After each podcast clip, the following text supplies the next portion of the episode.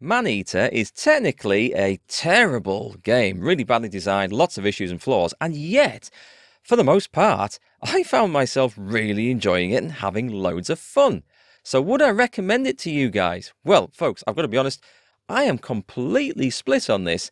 The game has had me going from crying with laughter to crying in pain as my hand goes into cramps from the insane button mashing spam, spam, spam of combat and a badly laid out control system. So I'm going to tell you what's good and bad about it, and I'm afraid you're going to have to make your own minds up from that. Maneater is basically a shark RPG or a shark 'em up Grand Theft Shark.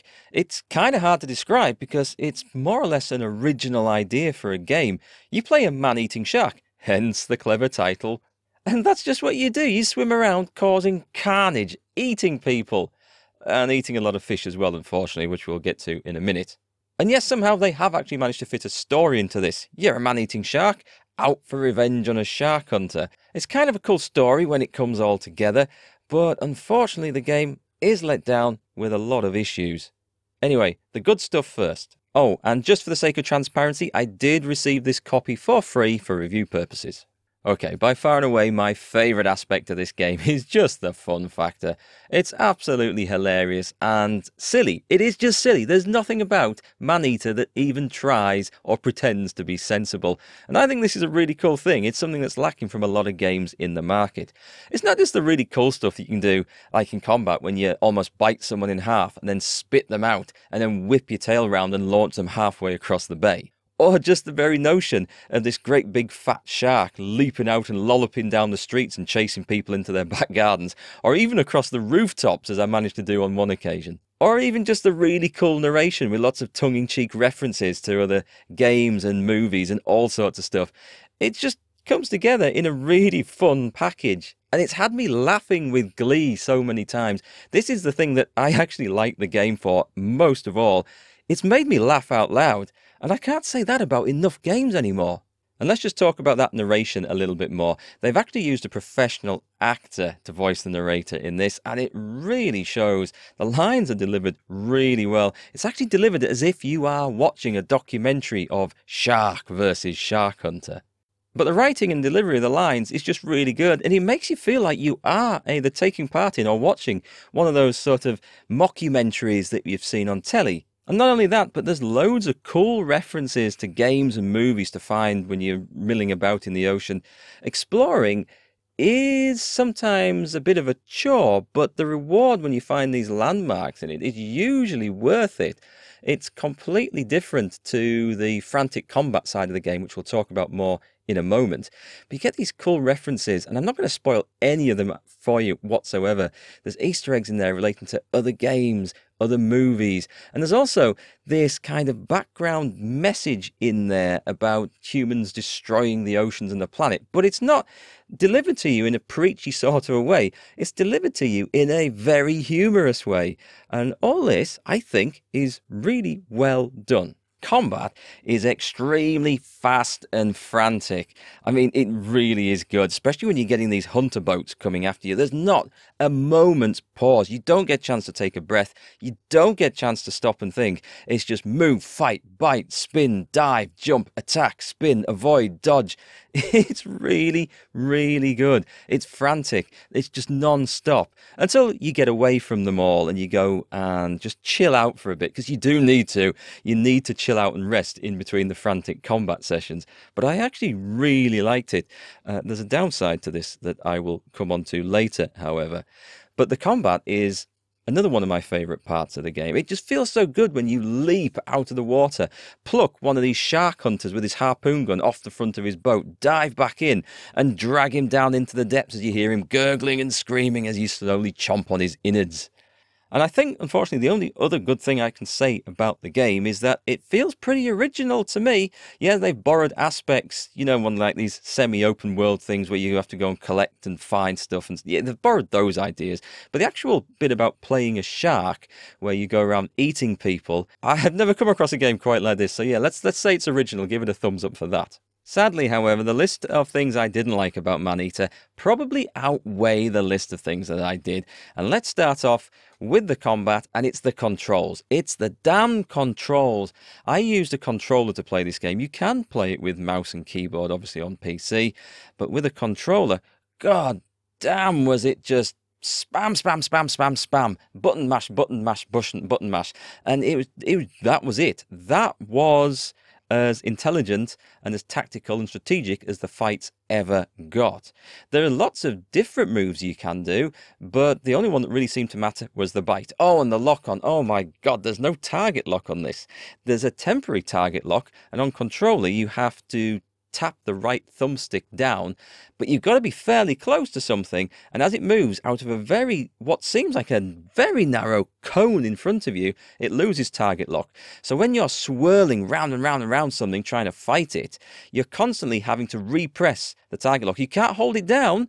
No, you can't hold it down. You have to tap, tap, tap. It's like tap, bite, tap, bite, tap, bite, swirl, jump, dodge, tap, bite, tap, bite. And I'm not kidding you. At the end of a four hour stream, my hand was going into cramp and I was getting pain in the knuckles from the intensity of trying to hold the stick down all the time or press it down all the time and bite on the right trigger and do the other stuff. And it was just damn painful. And by the time I finished the game, it's not a long game either. Maybe I think it took me about 12, 15 hours. But even two weeks later, I'm still feeling the cramps in my knuckles from it. And no tight fisted wanker jokes, please, in the comments. So that just could have been done a lot better. The whole control system could have been done an awful lot better. And if it wasn't just such a mad spam, spam, spam, spam, spam system of control, it might have been better. Just a simple lock on would have helped a hell of a lot. But by God, did they really get to me? And speaking of the controls, it's better when you're in deep water and you're able to swim down and around all over the place. It's got this funny system when you get to the surface where it will lock you to the surface. Now, this is a problem when you're fighting in fairly shallow water, but where it's just deep enough to go under the surface. If that's where your target is, you'll go down, try and take a bite at a turtle or a fish or something, and as you move up, you'll suddenly find yourself locked, glued to the surface again, and have to then press the buttons in order to dive back down and reacquire your target. And I found that really damn awkward and really annoying. But not only are the combat techniques extremely repetitive, the whole game is, and the missions, which many of which are unengaging. It is a case, unfortunately, of go here, kill 10 fish, go there, kill 10 other fish, go here, kill 10 fish, go there, kill 10 fish. And you do this in every damn zone of the map.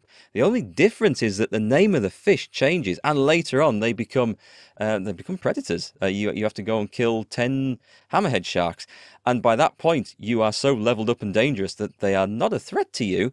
But the actual effort to kill each one is a lot more. And by God, it's a grind at the end, but you have to do these to advance the story. There's just no thought, unfortunately, gone into the missions. The ones we have to go and kill 10, 15, 20 humans, now they are repetitive, but they're a hell of a lot funnier and a lot more enjoyable. And I've got to say, as repetitive as, as those are, I didn't mind them as much because, you, well, come on, chomping humans down and slaughtering them is a lot funnier than eating fish, let's be honest. But there's even a problem with the eating of the humans, unfortunately, and that is that they don't do anything to escape. You swim up to a bay, and there they all are, on their inflatable lilos, inflatable pink unicorns swimming about, some on the beach having a barbecue. You surface, someone will see your fin, and they go, Ooh, shark, shark! And then you eat the first one, and they're screaming all around you, and they just sit there in the water as you swim right up to them and eat them, and they're screaming but they don't do anything to get away. Even when you jump onto the beach, yeah, you jump out of the beach. It's, it looks crazy, but it's again, it's something that had me laughing and I actually liked. And as you lollop around on the beach eating people, they don't do anything to get out of the way. They, they just mill around it, where they're stood near the shark. The only time I ever had an issue where one tried to get away was when I had to kill so many humans in one zone, and the last one somehow got onto the roof of his house. Yeah, it took a bit of hunting down, and I did manage to eventually jump up there and get him. Again, the notion, just the notion of that has me laughing as I remember it. Shark climbing up onto the roof of a house to kill someone. But it, it oh man, just the, the AI of the people, it's just, it could be so much better done. Other missions are just similarly unengaging as well, I've got to say, where you have to go and. It's like one of these silly games where they just put stuff in to make you go and collect stuff. In this case, it's car number plates or license plates if you live in the States. And I think there's some other things to collect I've, I've forgotten. I had no interest in that, to be honest. Um, the only things worth going to, to find and collect are the landmarks, like I said before. They they do unlock an armor set, and they're actually really worth looking out for the for the cool little references they have. But overall, the missions are terrible you do have some, I guess you can call them boss shark hunters to take out, but they're well, they're basically piss easy to take down. To be quite honest, some of them I didn't even have to destroy the boats. I swear, I just jumped out the water, grabbed them off the boat, and ate them, and that suddenly was boss fight over. And by the time you fight the big bosses, or the bigger bosses towards the end, you, you just feel invincible and it's just a case of just going through the motions until you kill them. Similar with the ending of the game, which I won't spoil, but it's it felt very underwhelming to me. Not just the fight, but the story as well. But this leads me to summing up the game overall. I've been in such a split mind over this and what rating to give it. Do I give it a 6 out of 10 because of its flaws? Do I give it a 7 out of 10 because it's made me laugh? And just thinking back on some of the silly exploits, it still makes me laugh now with what we did. However, but two weeks on, and my hand still hurts from the uh, the control system and the spamming and the cramping and the mashing of buttons. I really don't know. Uh, would I go back and play it? I think maybe if you had a lot of patches and upgrades, I'd play through it a second time, but I'm certainly not going to play through it again, uh, based on the on the control system, unfortunately. So that leaves me to try and rate the game, and I think I've got to give it a six out of ten. Uh, I was I was at one point moving towards a seven, but no, because of the the issues that it's got, it's got to be a six. You might not mind some of the things I have listed off, and you might really enjoy it. Or you might look at this and look at how unengaging some of the missions are and think it's completely pointless. But I will say, it was a whole lot of fun while it lasted, and not many games make me cry with laughter.